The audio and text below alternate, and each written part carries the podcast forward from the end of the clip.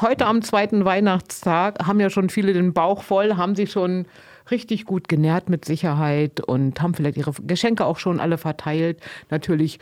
Und da frage ich mich, wie hat eigentlich Weihnachten der Rattenfänger von Hammeln wohl seine Zeit verbracht? Ich bin gespannt. Michael Boyer ist für mich der Rattenfänger von Hameln. Den sehe ich immer total gerne, wenn er mit den Gruppen hier so äh, durch Hameln schlendert und den die Geschichte des Rattenfängers erzählt.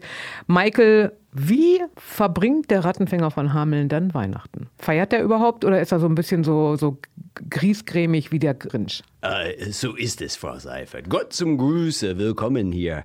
Äh, ich freue mich in alle Radiozuhörer, willkommen hier bei Radioaktiv.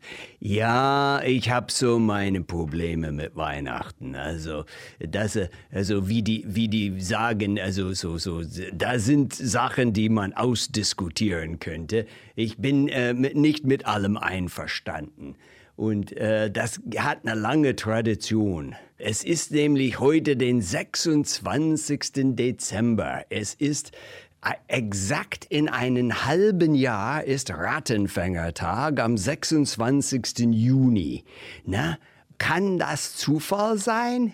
Natürlich nicht, weil nämlich der 1. Mai ist exakt ein halbes Jahr entfernt von 1. November, die auch Feiertage sind, und der 1. 2. Februar ist äh, gegenüber von äh, 1. August und dann gibt es die Tage, die Sonnenwendentage, die am 21. sind, der Frühlingsbeginn und der Winterbeginn und so.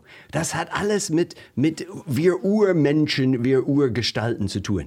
Ist der Rattenfänger gläubig? Der Rattenfänger ist eine Heide. Das äh, stellen verschiedene Historiker fest. Also gläubig ja, aber äh, in der Richtung von Thor und Wodan und Freya und äh, die alten Götter der äh, äh, Kelten. Und äh, darum geht es ja, weil die keltische äh, Riten fielen immer an diesen spezifischen Tagen im Jahr, so dass äh, zur der längste Tag im Jahr wird eine Feier stattfinden, man wandert raus, man äh, äh, betrinkt sich. Das gibt's immer noch. Ähm, das gibt's immer noch in Skandinavien. Und äh, selbst äh, ABBA hat drüber gesungen, über der Pfeifer, der die Leute äh, zum äh, verführt in Skandinavien. Das machen die im, im Hochsommer. Und im tiefsten Winter gibt's auch ein Feier, wo man eine ganz große, der größte Baum, die man fallen kann, bringt man in de, in de Dorf, in der Stadt, in der Hof und äh, solange es brennt, darf man feiern. Also je größer der Baum, desto schöner. Deshalb sollten die Weihnachtsbäume hier in Hameln immer so groß sein. Weihnachtstage ist nicht so richtig was für den Rattenfänger, habe ich jetzt mal rausgehört. Das kommt erst später. Also Na ja, es ist, es ist nämlich der Gegenpol. Das heißt, äh, ohne, ohne Joker wird Batman nicht so großartig sein. Und äh, äh, jeder braucht sein, sein Salivari, hilft der Mozart zur, zur Großartigkeit. Und jeder braucht so einen Gegner. Und wenn die Kirche feiert der Jesus, äh, mitten in, im Winter äh, als, als äh, deren Held, brauchen die einen Feind dafür. Und der ist natürlich am anderen Ende der Skala oder anderen Ende vom Jahr der Rattenfänger. Und selbst Jobus Fincilius hat damals in 1556 behauptet, ich bin der leibhaftige Teufel.